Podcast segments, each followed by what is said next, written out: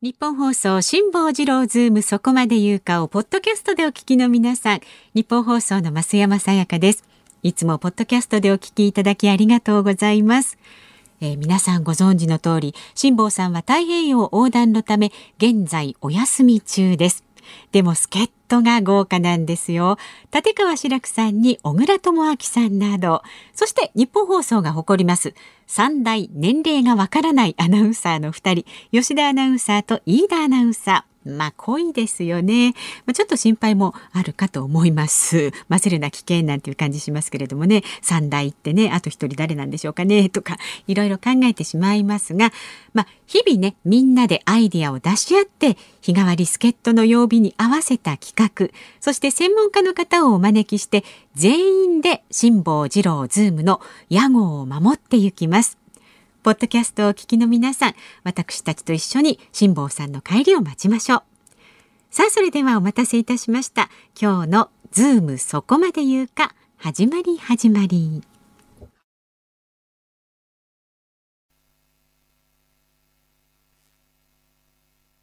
5月25日火曜日、時刻は午後3時半を回りました。FM93、AM1242 日本放送。ラジオでお聞きの皆さん、こんにちは。小倉智昭です。パソコン、スマートフォンを使ってラジコでお聞きの皆さん、そしてポッドキャストでお聞きの皆さん、こんにちは。日本放送の増山さやかです。辛坊治郎ズームそこまで言うか。この番組は太平洋横断にチャレンジする辛坊さんの帰りを待ちながら、期間未定で日替わり助っ人パーソナリティが今一番気になる話題を忖度なく語るニュース解説番組です。で、毎週火曜日週替わりですが、今日はスペシャルゲストの小倉智昭さんです。よろしくお願いします。とともに今日は小倉さん、お誕生日おめでとうございます。ありがとうございます。もう74回目ともなるとね、74歳か。皆さんあまり気にしなくなるもんなんですが、ここのスタッフは温かいですね。番組からお花を頂戴し、なんと、日本放送の社長からもお花を直々にいただいちゃって、ここの社長さん女性ですからね。そうです。より嬉しいですね。配慮がね、行き届いてますね。他局に比べてね。そうなんですか。でもラジオ局っていうか放送局で女性の社長さんって他にいらっしゃるの？おそらくいないんじゃないかしら。初めてなのではないかと。画期的ですよね。増山さんも狙ってるの？狙えませんよ。狙えません。うちの社長は辛坊治郎さんは、6月の2週目ぐらいに作って、2週目の予定だったんですけれども、ちょっとね、停滞した時期がありまして、多分、14、15の週、だから正確に言うと3週目になるのではというふうに、一番新しい情報だとなってますね。なんか志らくさんの時に着くようにするって言ってたけどでもね、14日の月曜日か15日火曜日ぐらいなんじゃないかなって今のところね、予想では。だから小倉さんの日かもしれない。火曜日だと、僕結構効果の選別したからね。そうですか。なるほど。俺の時にゴールしてもらいたいな。それはちょっと計算に入れていただきたいですね。楽しみだね。でも、本当ですね。無事で何よりですよ。本当に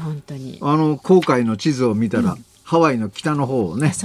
今頃通って、全然ハワイの島なんて見えないんだね。見えないですね、これはね。周り1000キロ何にもないって。そう、何にもない。自分じゃそう思ってるだけでね。誰かその辺通ってるんですよ、きっと。何ですかそれ。ねえ、見るものは動物ばかりと。はい。そんな中ですけれども、私は見ましたよ。小倉さんのデイリー新潮でも見られる、週刊新潮のね、5月6日13日号に掲載されていた小倉さんの記事ですよ。あれね。週刊文春からね、インタビューに応じてくれっていう話とかね、それから文春デジタルの方でも取り上げたいっていうふうにお話いただいたんですけどね、散々な目に遭ってますからね。同日発売の新潮に乗っかったそういう背景があったわけですね。辛坊さんと一緒ですね、これはね。すごいでしょ。意見が一致しますけれどもね。恨むとそこまでいっちゃうっていうね。本当ですよ。なんかでもほら、今後小倉さんがやっていきたいことはまだ明確には決めていないみたいなことをね、書かれてましたけれども、ほぼやり尽くしたし、やらしてもらったから、あとはいいかなとかって思ってるんですけど、タレント業はね、引退したと思ってる、みんな。ああ、引退してませんよ。だって週刊女性の記者がうちに来て、ええ、もう引退しましたから事務所には連絡しませんでしたって言ってマネージャーを怒らせてましたよ。うん、それで何の用ですかって言って、はい、黒田さんについてだって小袋の、なんで黒田君のことで俺んとこ来るのかよく分かりませんけど、ね、いやデビュー前からよくご存知だからって、はいはいはい、余計なお世話だバカ野郎って俺がいちいち黒田君にそんなこと聞けるかっていうの。そうですよね、聞きづらいですよ ね最近は、うん、僕 DVD のボックスを買って並べとくのが好きなんですけど、手に入んなくなっちゃったのよ。うん、もういろいろなその CD、DVD 売ってるところがソフトの売り場を減らしちゃって、はい、みんなネットで手に入れたりとか配信で見たりするからでしょ今はね。であんまりさ、うん、愛の不時着は面白い面白いって言うからしょうがなくてネットフリックス入りましたよ、はい、この間おっしゃってました、ね、それでネットフリックス見てて、うん、それでも見らんないのがあるから Hulu に入って、うん、しまいには U-NEXT まで入ってしまったっていう入りますね、次から次へと。もう見るもんが多すぎて大変どうしてくれるんだっていうじゃ今のおすすめは何ですか今ザ・クラウンと始まったばかりのペリー・メイソン、これはね HBO のね、うんうん、最高傑作になると。昔ドラマでペリー・メイソンってあった弁護士の話知らないよね、僕が子供の頃だもんね、うんうん、それの要するに弁護士になる前の、探偵時代からはいこんな探偵だったの、こんなしょぼい探偵があそこまで弁護士になるのっていう感じで、今回のドラマは結構面白いかも分かりませんけどね。あすごいですね。じゃあビデオ三昧、ドラマ三昧っていうドラマ三昧、うん、CD も聴かなきゃダメだし、まあ、やることはね忙しくしてね満載ですね。誰がそんなに忙しくしたんだっていうだから自分でこんなに入るから次から次へとねおすすめきますしね、はい、こういうの入るとね、はい、さあズームそこまで言うか今日もね小倉智昭さんとお送りしますが、まずはじゃあ株と為替からお伝えしていきますね。今日の東京株式市場日経平均株価は続伸しました。昨日と比べまして189円37銭高い 28,553 円98銭で取引を終えました。900円以上急落した今月11日以来2週ぶりの高値となりました。で昨日のアメリカ株式市場でハイテク株などを中心に買い直しが進んだ流れを受けて、今日の東京市場でも半導体関連株などに買いが集まりました。で為替相場は現在1ドル108円75銭付近で取引されています。だいたい昨日のこの時間と変わらずとなっています。さあズームそこまで言うか、今日4時台に取り上げるニュースは日本が石炭火力の輸出を堅持、今後のエネルギー政策の課題はということで、エネルギー問題に詳しい政策アナリストの石川和夫さんスタジオ生出演になります。で5時台はワクチン接種システムと会場運営改善点はというお話をお送りします。でさらに5時台のオープニングはね生存確認テレフォン5時の辛抱ですお送りします。今日もね衛星電話つながるといいんですけれどもね、ご期待ください。番組ではラジオの前のあなたからのご意見お待ちしております。メールは zoom@1242.com、番組を聞いての感想はツイッターでもつぶやいてください。ハッシュタグ漢字で辛坊治郎、カタカナでズーム、ハッシュタグ辛坊治郎ズームでつぶやいてください。この後は昨日の夕方から今日この時間までのニュースを振り返るズームフラッシュです。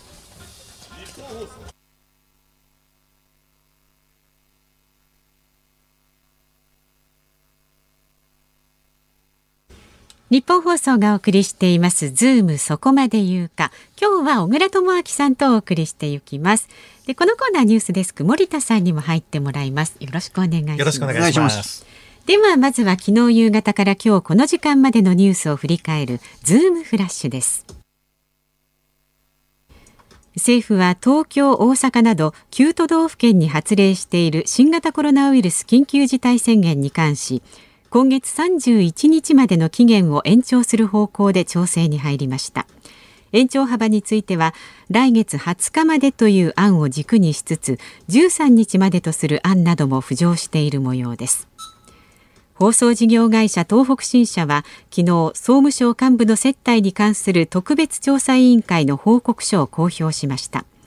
2015年11月から20年12月までのおよそ5年間で合わせて54件の会食を確認し、総務省が先に公表した延べ39件から拡大しました。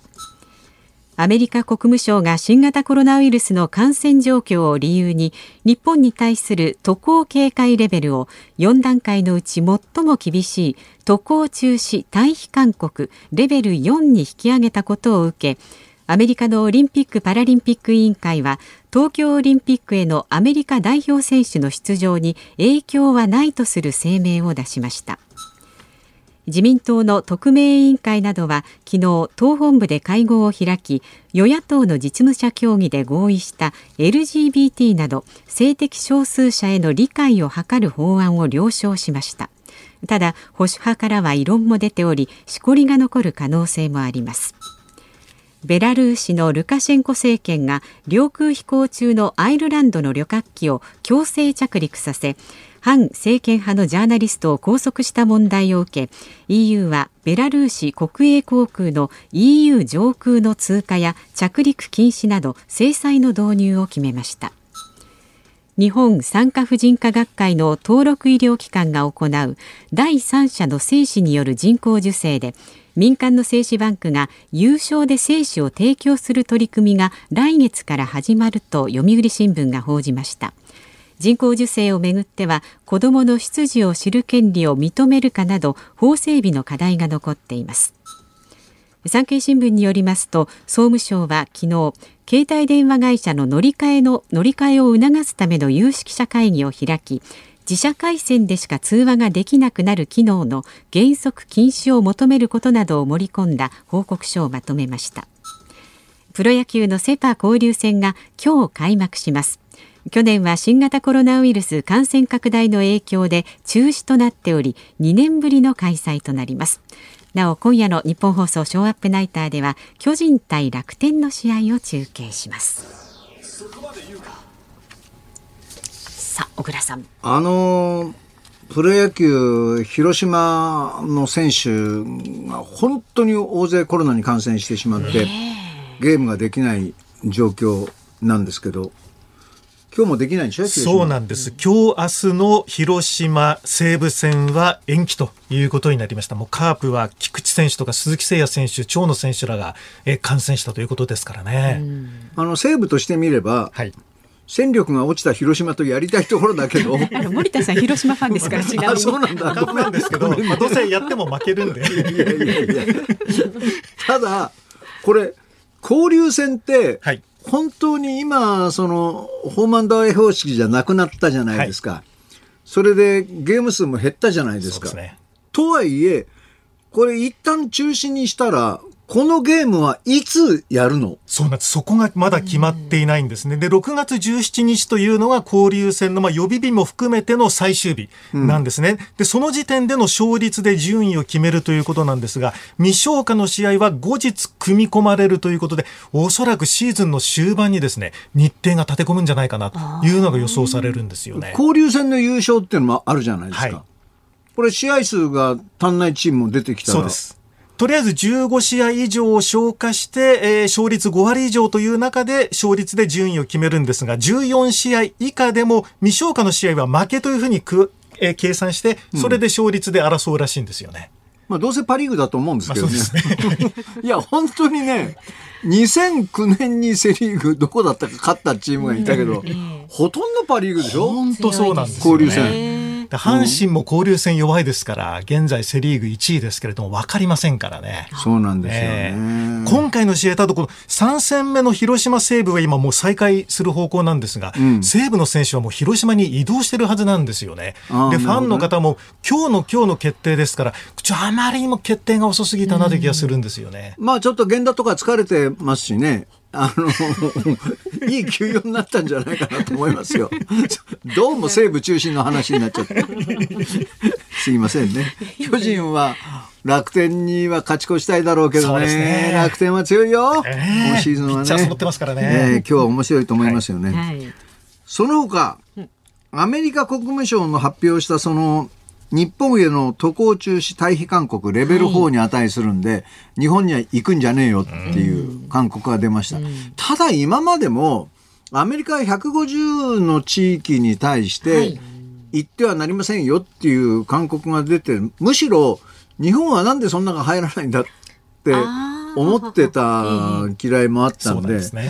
対してそのオリンピックには影響はないように思うんだけど、どうなんだろうね。そうですね、アメリカオリンピック・パラリンピック委員会もこの選手の派遣には影響ないと、ただアメリカ疾病対策センターはもうワクチンの接種が完了した旅行者でも、変異株に感染するリスクがあるかもしれないんで日本へのすべての旅行を避けるべきだと、そういう警告は出してはいるんですけどもね。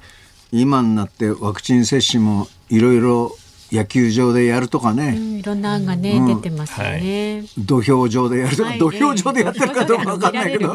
そうそうそう、末席でね、はいはい、打った後しばらく待機したりとかね、いろんな方法でやってるようですけど、要人が来るかとか、バイデン大統領が、ね、開会式に出るかどうかははっきりしてませんが、フランスはマクロン大統領が開会式に出席する方向なんですが、この外国要人の随行員も人数を限定するということで、首脳級は12人ぐらいの随行、それから閣僚級は5人以内にすると、それで、もう専用の車列を原則として、ホテルなどでは一般客と接触しないというような動線を確保するという流れではあるんですけどもね。オリンピック関連のそういうお偉いさんに関しては14日の隔離とかは絶対しないわけでしょ。しないんです。隔離したら偉いさんになりますもんね。それは緩和する方向ということですよね。それから大会関係者は、選手は1万5000人ぐらい、それから大会関係者は絞り込みましたけれども、オリパラ合わせて7万8000人が来日するという方向なんですね。でプレスについては市内での取材などは制限するという方向になってるんですよね。最近ようやくね、道路に東京オリンピック2020の、標識が当たって、ここがオリンピックレーンになりますよっていうのが分かるようになって、首都高なんかにもあるんですけど、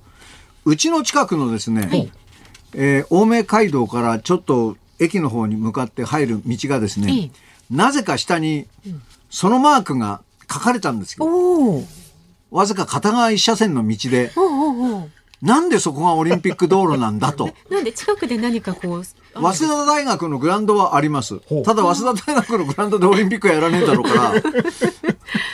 なんでですかね。なんかその早稲田大学のグラウンドを使って直前合宿を張るところとか、そのグラウンドを借りてどうのっていうのがひょっとしたらあるかもわかんないけど、それにしてもなんでそこがオリンピック道路になったのか謎なんですよ。それ知りたいですよね、お近くにお住まいの方はね。特にで、じゃあ青梅街道にオリンピック道路の標識があるかっていうと、なんか見た感じじゃないんですよね。そうなんですか。入り口に、駅の方に向かう入り口の片側一車線、そこだけなんですよ。いたずらってことはないですよね。いやだってちゃんとした標識が道路に書いてありますもん。誰か調べて。本当東伏見駅の入り口のところです。ご存知の方はぜひズームアットマーク 1242.com までね。それと精子バンク、有償で精子を提供する取り組みが始まるっていうんだけど、これどうなんですか。有償で、提供するっていうことは、精子をバンクに提供する人もお金が入るってことなのかな、そういうんじゃないのかな。そこはまだはっきりとはしてませんけれども、不妊夫婦は、この精子の提供を受ける場合には15万円程度を支払うということになってまして、それがこの精子の凍結料だとか保管料などに充てるという方向になっているようですね。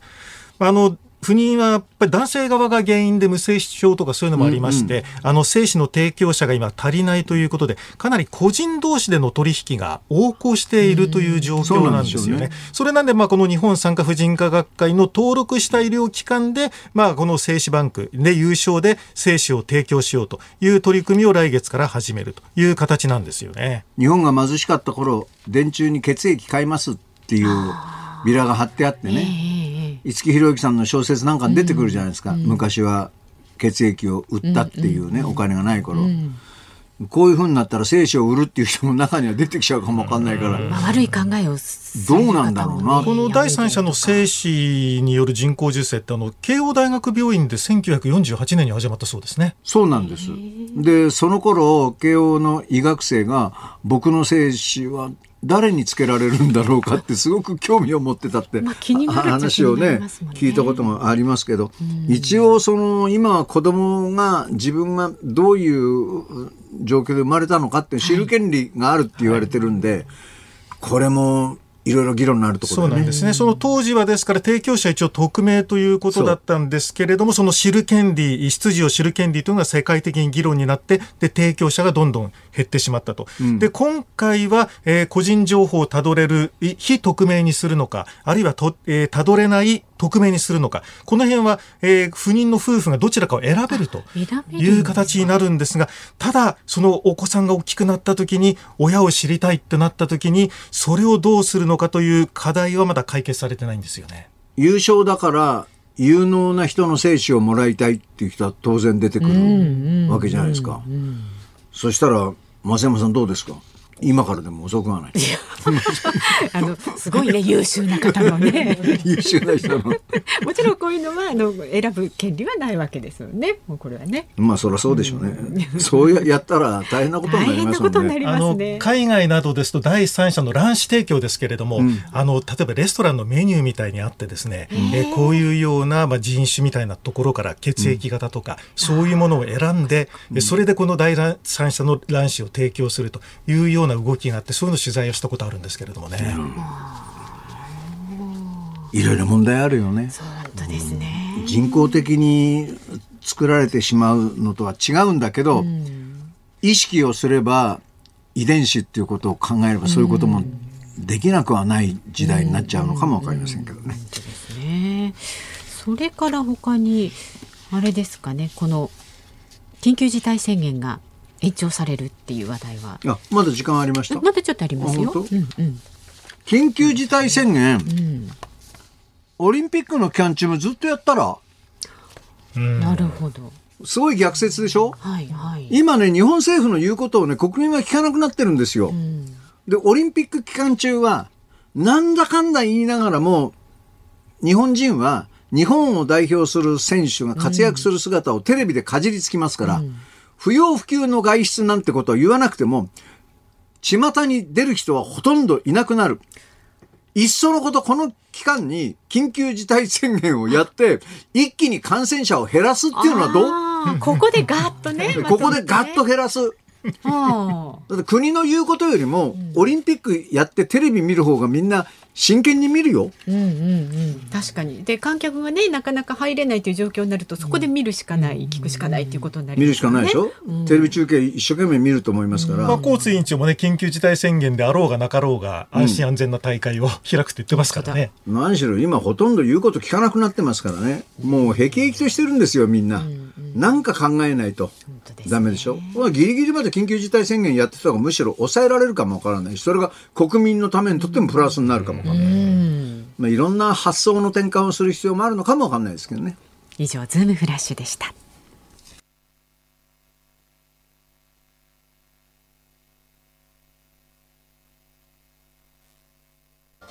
5月25日火曜日、時刻は午後4時を回りました。東京有楽町日本放送第3スタジオから小倉智昭と日本放送の増山さやかでお送りしています。ズームそこまで言うか、毎週火曜日週替わりですが、今日はスペシャルゲスト小倉智昭さんとお送りしています。メッセージをいただいていますよ、はい、宮城県仙台市のゆうちゃんさん54歳、はい、女性の方です。小倉さんお誕生日おめでとうございます。ありがとうございます。75歳なんですかって書いてあるんですけど、74ですね。その1歳が大事ですそうそうそうでもね見えないですね、声もお姿も本当にお若いですっておっしゃってますよ。若作りなだけですでも普段になんかも小倉さんすごいカジュアルが若いおしゃれですよね。スーツとか着ないからね、うんうん、テレビの印象とだいぶ違うと思いますよ。このアメカジってやつ、そんなのとか昔風のアメリカンカジュアルみたいなものが好きなんですよ、うんうん、今日もブルーのストライプのね、はい、感じで素敵ですよ。ありがとうございます。それから、こちらはズームさん、東京都女性の60歳の方ね。小倉さん、今日も楽しみです。喉の筋肉のためにも毎週出てください。やっぱり小倉さんの声、お話は面白い。安心感ありますよ。いや、毎週出たいんですよ。局の事情っていうものもあるからね。その毎週来てくださいって言えば、他人を蹴散らしてでも私は来ますよ。そうなんですか。そうよ。あらまあ。僕の方から隔週って言ったわけじゃないんだから。あら、そういう事情だったんですか。そうそうそう、みんなうんうんって言ってますけれども、ね、辛坊治郎いない間ずっとでもいいよっていう話だったなるほど。でもね、今日は本当にこういうね、おめでとうメールね、いっぱいいただいてますので、ありがたいですね、はい、人の誕生日なのに本当にお気遣いいただいて、嬉しいじゃないですか。嬉しいですね、みんなに愛されて、はいはい、今日もねたっぷりお話よろしくお願いしますね。まだまだあなたからのご意見などお待ちしておりますので、メールは zoom@1242.com、 番組を聞いての感想、ツイッターでもねつぶやいてください。ハッシュタグ漢字で辛坊治郎、カタカナでズーム、ハッシュタグ辛坊治郎ズームでつぶやいてください。さあ、この後は日本のエネルギー問題につきまして、政策アナリストの石川和男さんをお招きします。いいですね、はい。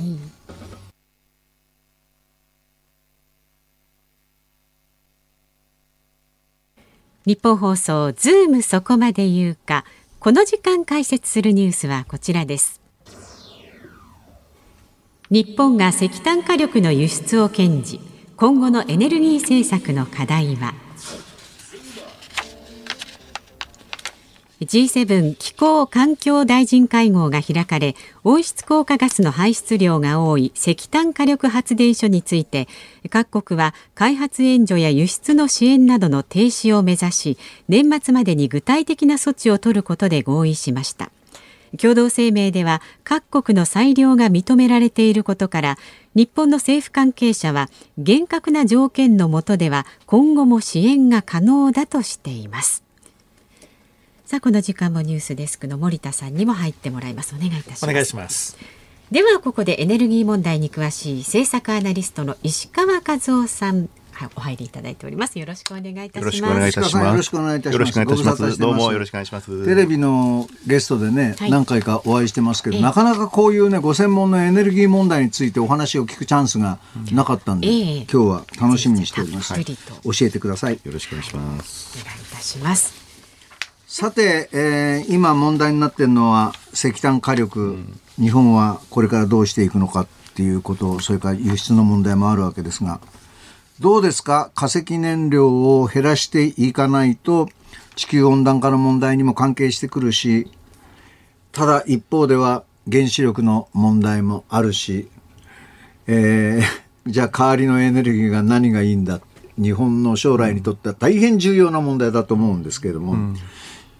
石川さんはこの辺についてはどういうふうにお考えですか。まあ、やっぱり2011年の震災の、はい、福島の原子力事故で相当環境が変わっちゃいましたよね。で、これ実は日本はですね、ずっと前から世界と歩調合わせて CO2 を減らしていこうと、はい、で世界が CO2 を減らしていこうっていうふうに国際政治的な場で、ね、政治的な場で合意したのはなんとね、1992年なんですよ。時の宮沢総理の時に、はい、日本もまあ世界と一緒にやりましょうってなって、そこからまあ省エネをさらに強化していくとか CO2 やめようということで、原子力とか天然ガスとか、まあそういったCO2 の少ないものをやっていこうってなったんですが、原発事故で小倉さん、全部これが、全部というかね、一部その原子力のところがかなり冷や水がかけられちゃって、はい、そうすると日本の場合は他にないですよね。ないですね。ほぼ使えない状況ですからね、今。なわけで、じゃあ原子力みたいなあんなすごい電気を発生してくれるものの代わりは何かって言ったら、当時再生エネルギーをやろうってこうなったんですが、まあ、なかなかこの再生エネルギー、私もね、去年から屋根に太陽光をつけてやってるんですけれども、これはね、燃料費はかかりませんわね。太陽ってのは毎日こう降ってくるもんだから。ところがね、量が少なくてね、まあ、ちゃんちゃらこれはね、使い物にならないとか自分で経験して分かって、だそういうことを一生懸命やっていこうっていう動きは分かるんですけれども、まさに我々の産業だとか生活だとかでこんだけ電気を使って、まあ、先進国みんなそうですが、っていうと化石燃料しかない中で、今度化石燃料が CO2 だと言って悪者になって、化石燃料ってのは2つあるんですよ、大きく。天然ガスと石油ってのはあまり使われてないんですけど、今の日本の電源構成は火力発電が全体の7割以上を占めてまして、その4割ぐらいが天然ガス、3割ぐらいが石炭で、今再生可能エネルギーは 18% ぐらいですかね。で原子力は今 6% というような状況になってるんですね。そうだから原子力はもともと 25% から 30% ぐらいは現実的にはいけたんですが、それがまあ原発事故のああいうトラウマもあって、まだあんまり再稼働が進んでない段階で、はい、じゃあどうしようかって言って一生懸命再生エネルギー入れてるんですが、間に合わないのでやっぱり石炭とかガスだよねって中で石炭がこ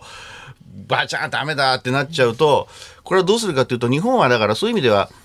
ね、この間イギリス政府がねやめると。言って、そしたら、これは日経新聞でしたかね、その日本は世界から孤立みたいなこと書いてますが、私はまあ、その道が長いので言うのでありますけれども、イギリスとかフランスみたいなヨーロッパもやめるって実は宣言してるんですよね。はいはい、これなんで言えるかというと、あんまり使ってないからなんですよ。あんまり使ってないので、やめたところでどっちごとないわけですよ。ところがね、小倉さんね、ヨーロッパで一番石炭使っているのはなんとドイツ。ドイツですね。あそこは石炭でね、今までずっと産業を起こして雇用もそれで確保してきた。だから、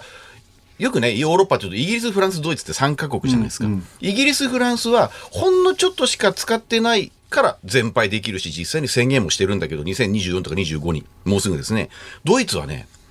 一応あそこ再エネすごいんですよ。風力とか太陽光すごくて環境立国ではあるんだけど、石炭もそういう事情であって、なんとね、ドイツの全廃時期っていうのは2038年なんです。そのぐらい時間を置いてるんですね。それは雇用の問題というか、やめられない事情もあるんだけれども、やっぱりそこはドイツの政治は最終的にはバーンとやるんじゃなくて、ゆっくりゆっくりやっていこう。だから小倉さん、そういう意味では日本もゆっくりゆっくり脱炭素ということで、石炭は徐々にやめていくんだけれども、いきなり来年再来年やめようっていうわけにはいかないですね。僕は父親が石油掘削の会社にいて、秋田の矢橋油田を見ながら育って、当時は日本で一番大きな油田だったんですよ。で、親父は60年ぐらい前から日本のエネルギーは枯渇するのは分かってるんだって、それに対するね、代わりのエネルギーを考えなければいけないけど、当然これから原子力の占める割合は増えてくる。ただ 100% 安全と言えないから、日本にとってエネルギー問題は大変なことなんだぞっていうのを口を酸っぱくして言われてた。だからそういうことを見ていてね、新潟からその東京にパイプラインで天然ガスを引いたりしたのも親父だったし、海洋掘削で船でね、石油を掘ったりしたのも親父なんかがやってたんで、エネルギー問題は本当に興味があった。ただ福島の原発の取材に行って、福島第一原発を見た時に、これはどういうことになる、廃炉にどれぐらいかかるんだろう、どれぐらいの費用がかかるんだろうとかいうことを考えると、やはり今止まっている原発を全て復活していいものかっていうのはどうしても考えちゃう。それはね、僕もね、事故起きた時にね、これはちょっと相当まずいことになるなと。まず電気が足んなくなって、僕の発想だとエネルギー当局にいたので、原子力を進める理由ってのはいろいろあるんですね。一つにはね、安いというのがあるんですよ。そうですね。なぜかというと、石炭とか天然ガスっていうのはね、毎週輸入しなきゃいけないの。船で。でもね、原子力っていうのはね、ウランという核燃料ってのはそんなに体積がいらないんだけど、ものすごいエネルギーを発してくれるもんだから、そんなにエッチラオチラ毎週毎週持ってくる必要がないという意味において、まあ非常に費用対効果はいいんだけれども、小倉さんまさにおっしゃったように、一旦事故が起きると人が死ぬというよりは避難民が多くなっちゃう。そうですね。だから現にそうでしょ、福島。となると、安全に気を使ってやんなきゃいけない中で、ああいう事故が起きて CO2 云々ということになると、福島の事故が起きたので、じゃあこれからどうするかというと、私はあれはまあ確かに大地震があって一旦全部止まったんですよ。でね、地震ではね、原発は壊れないんですよ。あの後に津波が来ちゃった。津波でしたね。津波が来ちゃって、どういう事故かというと、原子炉っていうのは止まっても冷やさなきゃいけないわけですよね。あれ、燃料が勝手にこう温まっちゃうもんだから、その冷やす電源が非常用電源ってのがある。この非常用電源が止まっちゃった、津波でやられちゃったんで、ブグブグブグブグ熱くなって、水素が溜まって水素爆発と、こういうことになっちゃったんですが、そういう点から言うと、ここの教訓を今踏まえて、いろんな規制があってほとんどは解決したんですよ、規制で。だけども今度は地域住民がね、いろんな原発あるじゃないですか、福島以外のいっぱいありますよね。そうすると原発っていうのはね、単に安全基準がいいっていうだけじゃ再稼働できないんですよ。そうですね。やっぱり地元の市町村長や県知事とか、それいわゆる県民、住民がいいよと言わないとできないというところでまだ尾を引いてますね、うんうん、まあ初めの頃はね原発を誘致すれば、オラが村も金持ちになるって言って、ねうん、みんながねこぞって誘致したっていう時もありましたけど、はいうん、今のようにその福島の汚染水をどうするかっていうこと一つとっても先がなかなか見えないですもんね。そうですね、まあ、汚染水が必ず今出てしまう状況にあると、それを処理したものを処理水と呼んで、それがまあよくテレビや新聞で出るあのタンクにずっと溜めて、でこれ溜め続けるわけのメガネってんで、いつか海に捨てなきゃいけないと、うん、そうですね、で海に捨てる、希釈して海に捨てる、これは全然問題ないんですが、はいうんうん、やっぱり気持ちの問題ってあってね、おいおいおい本当これ大丈夫かよみたいな話で、うん、風評被害とかにもつながってきますよね。だからねこの問題は小倉さん面白いと言っちゃ失礼ですが、うんうん、この問題の奇妙なところはね、あの処理水ってのは2年後に出すんですけども、はい、それまでにもう一回きれいにします、うん、僕がね思ってるのは、この間も私自分で国会でね、私は飲めますよなんて言ったら笑いを誘いましたけども、うんうん、要はねあの処理水の問題っていうのはね、うん、健康上の被害は全く起こらないと思いますが、風評はまた起こる可能性があるので、うん そうですね、そういう被害の方にきちんと政府なり東京電力側が対処していくっていう姿勢今見せてるんですけれども、2年後に実際に流すときに今一度ねそれ我々国民の目でちゃんと監視しながらね、おい大丈夫かちゃんとやってくれっていうことを言い続けなきゃいかんと思いますよね。実際にいくつもの国が海洋に投棄してる、そうですわけですよね。はい、それはですね、それは問題になってないわけですよね。問題になってませんってのはやっぱり車の排気ガスと一緒で、うん、その排気口に我々口をこう当てたらそれは死んじゃいますよ、はいはいうん、だけど空気で希釈して我々例えばここは東京ですけど、そういう都会に住んでてもまあまあ大丈夫、海に流してもまあ大丈夫ということで、それなりの基準があって、どの発電所でもちゃんと基準はクリアしてるんでね、さっきも言ったように健康被害は私は全く心配してないんですが、うん、要は風評、ね、こっちですよね、うんうん、そう思います。まあ将来的には脱炭素ということでエネルギーを考えなければいけないんでしょうけど、飛行機に乗ってね、うん、今空から日本の山の方を見ると、はいもう太陽光パネルがキラキラして、こんなに増えてんのっていう、風光明媚だったはずが全部パネルになってるところがあるわけよ。で海岸線見ると、はい、くるくるね、風車みたいなもんが回ってるし、これはやはりそっちの方の環境に対する影響とかも僕はそのうち出てくるように思うんですよね、うん、そうおっしゃる通りで、最初は原発事故が起きたらまあ再生エネルギーやってんで、これまあ特に太陽光はどんと増えたんですが、はい、例えば屋根の上に太陽光パネルをつけましょうとか、あるいは中国とかアメリカみたいに砂漠にねやろうとなったらまだいいんですよ、ところが小倉さんもおっしゃるように、私もよく飛行機の上から見てるんですけど、あれ森切ってるんですよね。そうですよ。でおかしいと思いません、森ってね CO2 吸収源、確かにそうですね、CO2 吸収源を削ってね、うん、パネルを置いて雨降ったら泥水流れますって、何言ってんだお前みたいな話で、最近は実は各都道府県とか自治体がね規制条例を作り始めちゃった、ねうん、これはやばいっつんで、うん、だから僕ねこれね原子力と同じだと思うんですよ。さっきね小倉さんおっしゃってね、オラが村が金持ちになるって原発誘致しよう、まあ、入れたと、まあ、そこはきちんといろんな交渉したりしてやってるわけで、はい、原発立地というのは非常に難しいんですが、でもやっぱり入れてきた、夢があった。再エネもそうなんですよ、自然エネルギーで夢があった、うん、だけどちゃんとなんていうのかな、周りを固めておかないと、実は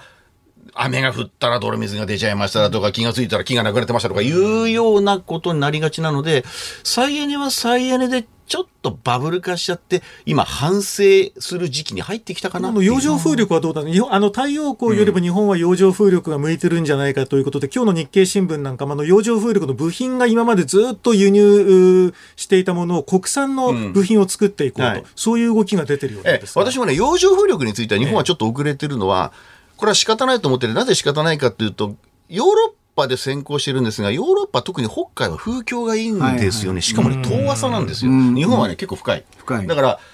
深いところでやると金がかかるので、浮体式といった、まあ言ってみれば浮かべる風車の技術がまだなかったんです。で最近出てきたので、ようやくそれを日本でやりましょう。日本でもね北海道とか秋田を含めたその西側の東北地方とか九州の一部はね風況はそこそこいいんで、ここはまあ今大企業を中心にですね、政府もそこを地域指定してやろうっていうことで、そこそこ期待はできるんですけれども、ただ洋上風力はね小倉さんね、これは火力発電所並みに時間のかかる大プロジェクトなんですよ。はい、そうですね。すごい背の高い建物で、20階建てるビルだからね。すごい金かかりますよね。あれ海に浮かべるのよ。これはそれなりに金もかかるし、あと漁業者との交渉もし、というわけで、まあね、原子力も火力も風力も太陽光も一長一短ありますね。先頃トヨタが水素で走らせる車で24時間耐久レース完走しましたよね。トヨタ社長自らドライバーになって、まあ、水素も作り出す時にはいろいろ問題はあるんでしょうけれども、水素などのエネルギー源活用っていうのはどうなんですかね。今言われてるのは水素とあとアンモニアって出てきてますよね。はい、でそれはね、まあ化学式でいやそれはそれを燃やせば CO2 は出ないことになっているので、それは一ついいと思われるかもしれませんが、そういう意味では僕は水素とアンモニアそれぞれ夢があると思いますが、水素はねどこで作ってどこで使うかなんですよ。つまり水素を都会で作って都会で使うならいいんですけど、水素を田舎の方で作ってそれをタンクローリーで都会に持ってきて使ったら CO2 出ちゃうじゃんみたいな話になっちゃって、それはアンモニアもそうなんです。だから水素とかアンモニアのような、まあ、クリーンと言われるエネルギー源はどこで作って本当に運んだりするものもクリーンかっていうところまで考えないと、トータルでなんかトラックのね排気ガスで出ちゃいましたとか言ったらシャレにならないじゃないですか。だけど水素の場合は化石燃料から取り出すのと、あと電気分解で作る方法となんか2通りあるみたいな。そうだからそういうふうにやれば、例えば実は日本で東京ではお台場でね、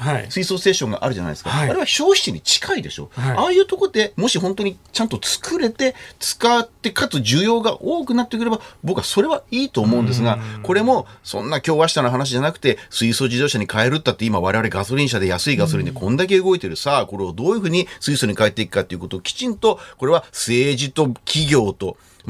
タッグ組んでね計画的にやっていかないとそう簡単には進まない。やっぱりみんな安いところに流れちゃうんですよね。豊田社長なんかはね、今のガソリンと同じ仕組みで作れるということで雇用を守れるということを100万人の雇用がなくなるからね、それを守らなければいけない、ただ裏腹に水素の車っていうのは危険性も、あることは確かですよね。そうですね。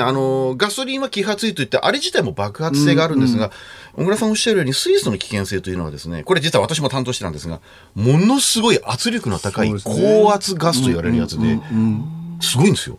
これねポーンと破裂したらね、僕一回ねこれね水素じゃないんですけどね、高圧ガスの事故を担当したことがあってね、なんと埼玉県のある工場で爆発破裂したら3キロ先の家のガラスが割れちゃったんですよ。3キロまで。でね、そこで作業していた方が何百メートルか飛んじゃったのね。だそういうこういう危険性はあるのだから、その危険があるからやらないじゃなくて、この危険を包み込むぐらいちゃんと基準を作って、いい設備を作ってそれで水素自動車を普及させましょうと、こういう発想に立って進めていくべきですね。これはねバイオマスとかいろいろ話はありますけど、ただ一長一短あるし、なかなか大量に作り出すっていうことにも問題はあるでしょうしね。バイオマスも、まあ、例えば木材のチップとかだってあれ、ゴミですから、ゴミがそんな簡単に都合よく来るかってこれはまたここで金がかかる。だからエネルギーというのはそれぞれ一長一短あるので、日本みたいに資源のない国はアメリカとかロシアみたいにすぐそこでガスが取れますとかそんないい国じゃないので、日本はそういう国はいろんなとこからもらわなきゃいかん、外交からもらわなきゃいかんということを考えると、原子力をやって原子力がダメだったら火力に移れる。火力がやるんだけど火力がダメだった時には原子力に戻ったり水力を使ったりする。それがダメだったら再エネにする。再エネがなんか環境が悪いと言われたらやっぱり火力を使うとか、その全部まんべんなく置いといてどれが一個ダメになってもこっちがあるからいいよっていう、これベストミックスっちゅうんですね。これをやっぱり僕は日本のエネルギー政策というのは前からこれを追求してるんですけど、これからも僕はね小倉さんはやっぱりベストミックスじゃねえかなと。なるほど。僕はそう思うんですよね。福島原発事故の後みんなで節電したじゃないですか、何時から何時まで、明かりを消してとかさ、クーラー入れないでとか、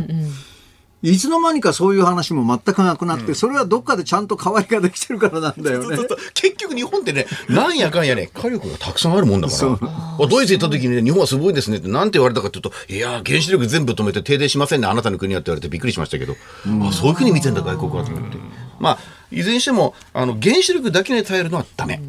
太陽光だけに頼るのもダメ、まして化石燃料のためだけに頼るのももっとダメみたいなことで、それぞれつまみ食いをしてって、お弁当もそうでしょ、おかずがあってご飯があってたくあんがあって野菜があって全部があっていいのであって、そういうことでもって日本はその全てをつまみ食いしていくというやり方が僕は引き続きいいんじゃないかなと、はい、つまみ食いベスト、はいね、ミックスということです、ね、いいお話を伺いました、はい、どうもありがとうございました。ありがとうございました。石川和夫さんでした。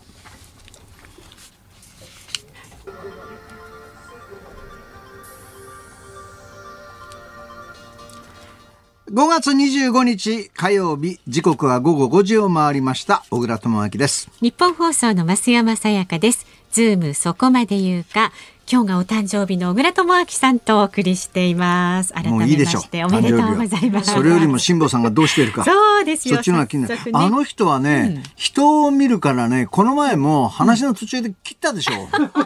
切れちゃいましたね。満足に話したことはないんだよちょっと今日は安定してるといいですね、電波もね。絶対出ないね出ないかな今かけてますのでね、出てくださいよ辛坊さん。今ねちょうど北海道の襟裳岬の沖合東へおよそ5200キロ余り離れた太平洋上にいるということですね。襟裳岬の沖合って襟裳岬から測るの一応ね分かりやすくするために。だってハワイの沖合の方がもうはるかに近いじゃない。ああまあそうですね、うん、今ね、うんうん、襟裳岬の沖合って言われるとさ距離感が全くなくなっちゃうんだよなそうですか、うん、まあ、でもちょうど全行程の残り4割を切ってね。お出たぞ。あ、もしもし辛坊さん。あ、どうもどうも辛坊です。小倉です。小倉様です。会長、ありがとうございます。すみません。いやいやいや。いや、今日はね、一日で霧の中に閉ざされ、霧に閉ざされてて、霧の中怖いですよ。何が出てくるかわかんないですからね。だって出るもんないんでしょいやいやいやいやいや、あのね、うん、クジラとかね、はい、面白いのはね、この船、水深計がついてるんですよ。で、ここね、水深4000メーターぐらいだから、本来は反応しないはずなんだけど、はい、船の下に大きな生き物が来ると、うん、水深計が反応して、10メーターとか13メーターとか出るんですよ。ということは、つまり、この船の真下に、クジラとかそういうやつがいるってことですよね。それがね、ずーっとついてくるんですよ、船の下に。あ、そう。クジラは嫌でしょ？忌まわしい思い出があるから。クジラはね、やっぱりね、横走って並走されててもちょっと怖いですね、やっぱりね。あ、そう。でかいですよ、奴らはやっぱり。でかいよね。でも、でかいでかい。僕ら映像で見るとなんとなく可愛いとか言って見てるけど、そうそう、はい、並走する身にとっては。いやいやいやいやいや。あれね、間近に見て、すぐ数メーター横かなんかにいられた日にはね、怖いっすよ。こんなもんに当てたら大変だとか思いますもんね、そら。そうですか。はい、で、6月の2週目ぐらいに着きそう、はい、多分ね、6月のね、真ん中ちょっと手前だから、13とか14とかその辺だと思います。あ、13はダメです、日曜日だから。14か15にしてください。ダメ言うのはダメ。ダメですよ。で、小倉さんがね、14か15にします。15だと小倉さんがいらっしゃいますから。15の3時半過ぎにして。だってどうせそこまで来たんだ、ちょっとぐるぐる回って調整すりゃいいじゃんまあまあそうですね、まあそれはそうです、おっしゃる通り、うんうん、まあそこまでたどり着けるように頑張ります。松山さん、天気を教えてください。はいはい、お天気ですけれども、今夜から明日にかけては徐々に高気圧が近づいてきまして、うん、西からの風が続きそうです。で、お天気も回復傾向ということでよかったですね、辛坊さん。ありがとうございます。霧が晴れてよかったです。うん、はい、うん。西からの風はいいんですか？ありがたい風なの？西からはいいですね。西からの風は北方に向かいますね。昨日おとといが困ったんですよ。東からの風ですよね。うん、どうやったって後戻りしちゃうんですよ、これ。あ、そう。だからね、もう本当にあとか、だから6月の17日って言いましたけどね、それも天気次第、風次第ですね。風によってはもっと早くなるか、もっと遅く。わかんない、それだ。順調な航海よりも多少変化があった方がいいんじゃないの？そういうこと言っちゃダメ。ごめんなさい、何言ってるかわかんないですよ。すみません。じゃあ、まあ、皆さん、さよなら。はい、頑張ってくださいね。はい、祈ってます。お気をつけて。なんか都合の悪いこと聞こえなくなるんだねあれ。本当に聞こえてないのか都合が悪いの聞き流してるのか微妙なところですね。あら向こうが終わりたくなったら終わっていいのこの電話は。まあ適当なんです大体なので。そうなの。まあでもね真っ暗闇の中でね辛坊さんね、夜の10時ぐらいですかね今電話。これでも行く前に全部録音取ってたんでしょ。そんなことない。これは生ですよちゃんとつないでますからね誤解のないように明日もこの時間に生存確認テレフォン5時の辛坊ですをお送りいたします。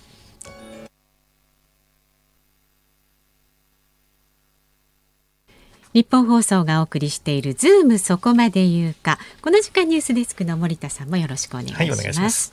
では特集するニュースはこちらになります。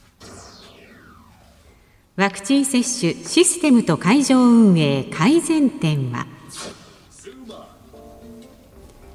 政府が東京と大阪に設置した新型コロナウイルスワクチンの大規模接種センターで昨日から接種が始まりました。政府は2カ所を合わせて1日で最大1万5000人程度の接種が可能になるとしていて、センターの開設を接種の加速化につなげたい考えです。自衛隊の皆さんが頑張って運営がスムーズだという話もあってね、はい、昨日は大きな混乱は起きなかったということで、東京で4876人、大阪で2472人、はい、合わせて7448人の方が接種しました。まあ、今週は東京会場では東京23区にお住まいの65歳以上の高齢者が対象でして、来週は東京都内全域にお住まいの高齢者の方が対象ということで、来週からは1日あたり最大1万人に接種しようという構想になってるんですね。うん、ただ、これ大規模接種センターに申し込もうにも接種券がまだ来てない。そうですね、という私のような場合はなかなか申し込めないということですよね。それから電話予約も大規模接種センターはできませんので、インターネットか LINE での予約という形になるんですね。で、自治体とこの大規模接種センターというのはシステムが連携されておりませんので、どちらか両方一緒に予約というのはやめてほしいんですよね。両方頼んでみてどっちか早い方、早い方。ただ大規模接種センターの方はモデルナ製で、自治体の方はファイザー製ですから、自治体で受けて大規模接種センターで受けてということはちょっとやめた方がいいということで、どちらか1箇所で受けてほしいんですよね。1回目と2回目は同じところで。ただ接種券に投資番号が書いてあるわけだから、どっかで受けたらそっち行ったら弾かれるシステムに当然なってんのかと思ったら、そ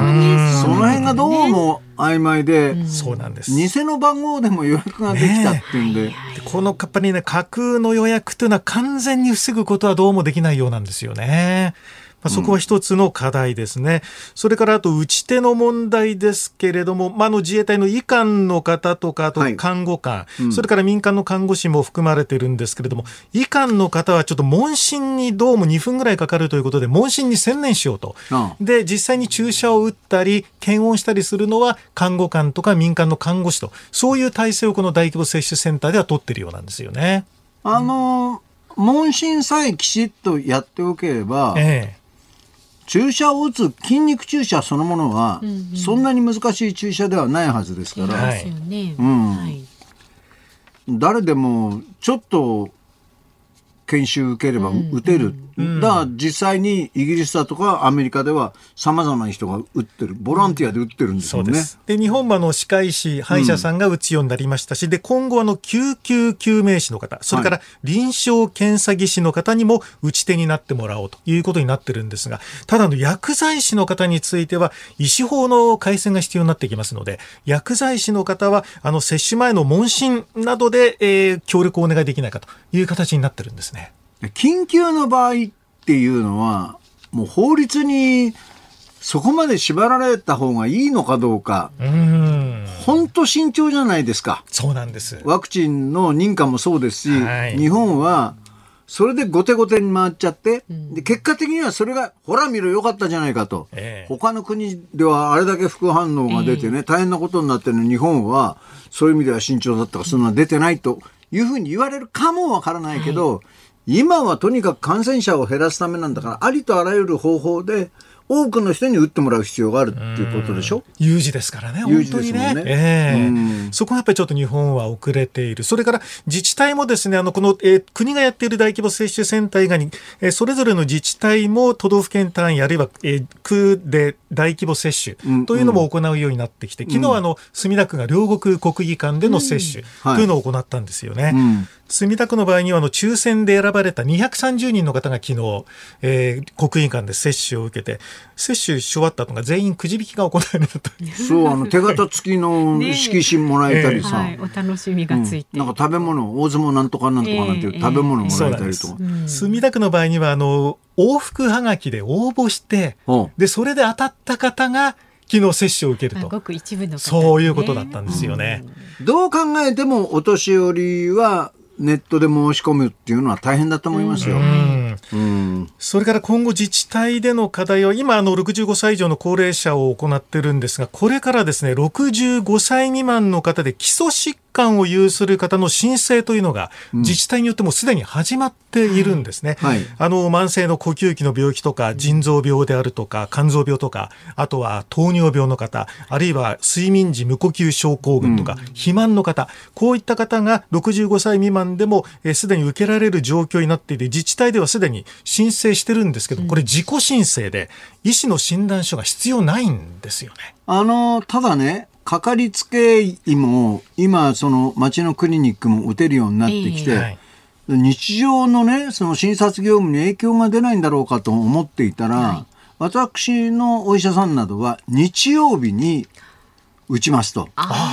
休日返上だ、お医者さんでカルテ持ってるわけですから、年齢とかその人の病気とかも考えて連絡をして、打った方がいいんじゃないですかというような連絡も来たりしてるんで、そういうふうにやってくれるところはね、やっぱりかかりつけのお医者さんがあるところは、